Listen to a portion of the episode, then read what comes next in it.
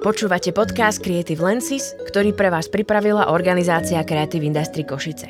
Predstavíme vám 8 kultúrnych organizácií a ich biznis modely, ktorých príbehy sú príkladmi dlhodobého úspechu. Reč bude o kultúre, hodnotách a peniazoch. Dnes sa dozviete viac o tom, ako pri rozhodovaní nahradiť intuíciu dátami a vybudovať nezávislú organizáciu. Ako príklad inteligentných a dobre premyslených rozhodnutí nám poslúži jeden z najväčších karnevalov v Európe.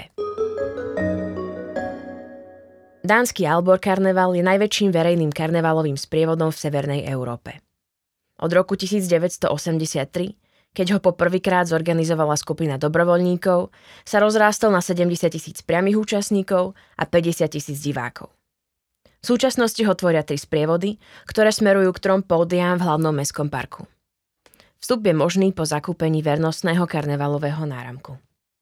Zásadnú úlohu pri úspechu tohto modelu zohráva 2000 dobrovoľníkov, ktorí majú na starosti usmerňovanie ľudí a sponzory, ktorým sa vďaka príjmom z predaja a budovaniu značky darí spolu vytvárať hodnotu festivalu.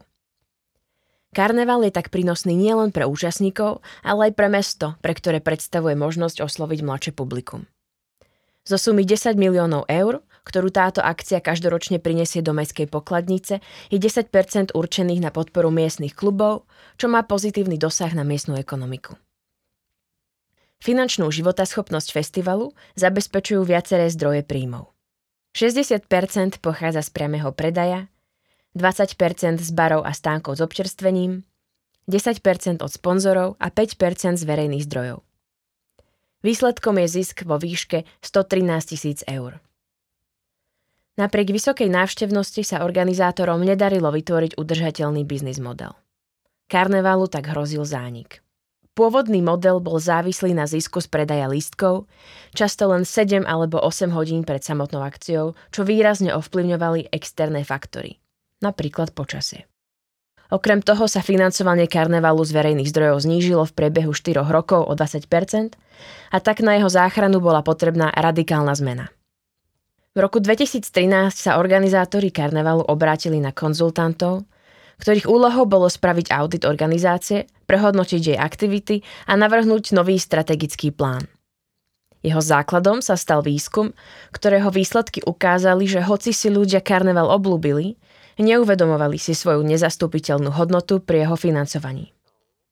90% oslovených sa napríklad domnievalo, že akciu financuje mesto alebo netušilo, že 10% zo zisku je určených miestnym organizáciám, z čoho nakoniec profituje celá komunita. V záujme správneho rozdelenia kompetencií prešli prehodnotením všetci zamestnanci organizácie. Jedným z riešení bol outsourcing aktivít, ktoré neboli považované za kľúčové a lepšie využitie platených stážistov, ktorí pre organizáciu pracujú až 18 mesiacov. V prvom roku zavedenia nového plánu do praxe boli výdavky zredukované až o 250 tisíc eur a v roku 2017 boli prehodnotené a následne zrušené alebo obnovené všetky zmluvy. Organizačný tím vyskúšal niekoľko nových nápadov týkajúcich sa akcií, partnerov, cien a marketingu. Jednotlivé projekty prešli prehodnotením toho, nakoľko zodpovedajú potrebám zákazníkov, oslovujú cieľové skupiny, využívajú vhodné kanály a partnerstvá. Rozhodujúce tiež boli rozpočtové obmedzenia a ochota verejnosti za jednotlivé akcie platiť. Takýmto spôsobom sa podarilo zozbierať množstvo dát, vďaka ktorým bola zmena karnevalového projektu úspešná. Tým, že sa organizátori rozhodli byť transparentní a ukázali účet a hodnotu karnevalu verejnosti, podarilo sa im predísť kritike. Rozhodovanie na základe dát sa tak stalo neoddeliteľnou súčasťou fungovania organizácie. Všetky aktivity sú analyzované na základe spätnej väzby od publika, údajov o rezerváciách, predaji a priebežného vyhodnocovania všetkých aspektov realizácie projektu. Rovnováhu medzi umeleckou víziou a finančnými cieľmi sa darí udržiavať vďaka vytvoreniu dvoch oddelených výkonných funkcií, ktorými sú umelecký rediteľ a riaditeľ. Obaja sa zodpovedajú správnej rade, ktorá dohliada na to, aby obchodná stratégia organizácie zodpovedala umeleckej vízii a duchu karnevalu. V čom teda spočíva najdôležitejšia zmena? V rozhodnutí predávať vernostné karnevalové náramky priebežne, a to aspoň 6 mesiacov v roku.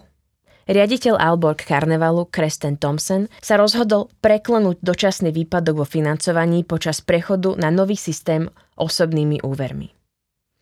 Zároveň boli blízki partneri festivalu požiadaní o platby vopred a s kľúčovými partnermi bola uzatvorená dlhodobá spolupráca na 3 až 5 rokov.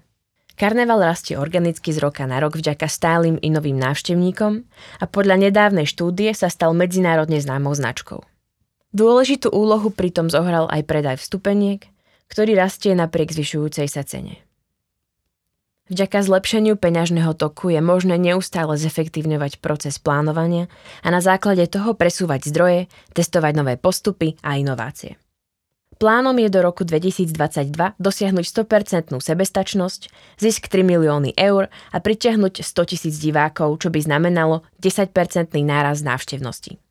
Podľa organizátorov by 40% z toho rastu malo pochádzať z produkcie iných podujatí a poskytovania poradenských služieb ďalším organizátorom. Riaditeľ karnevalu Kresten Thompson vyzýva lídrov pôsobiacich v oblasti kultúry, aby si neustále kládli otázku, ako vytvárať kultúrne hodnoty, pričom vytvárať aj zisk. Za dôležité považuje identifikovať, ktoré aspekty vášho podnikania dokážu tento zisk vytvoriť. Niektoré aktivity nikdy nebudú ziskové a je teda potrebné ich financovať s pomocou takých, ktoré tento potenciál majú.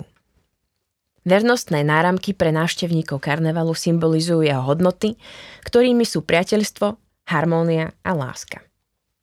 Riaditeľ karnevalu zdôrazňuje najmä to, aké dôležité je budovať si vzťah s fanúšikmi a odmeniť ich za podporu a lojalitu. Samotný proces inovácie si vyžaduje istý čas a investície, čo sa organizátori rozhodli riešiť s použitím dvoch vlastných prostriedkov. Posun od intuitívneho rozhodovania k faktom predstavuje veľkú, no nevyhnutnú zmenu. Umožní vám to pochopiť, akú hodnotu vaša organizácia vytvára, čo motivuje vaše publikum, zákazníkov či akcionárov. Počúvali ste podcast o série prípadových štúdií vytvorených v rámci projektu Creative Lenses, ktorý je spolufinancovaný z programu Európskej únie Kreatívna Európa. Autorkou štúdie je Ellen O'Hara, ktoré informácie poskytol rediteľ Alborg Karnevalu Kresten Thompson. Podcast pracovala a nahrala organizácia Creative Industry Košice a Onomatopoe Studio so sídlom v Košiciach.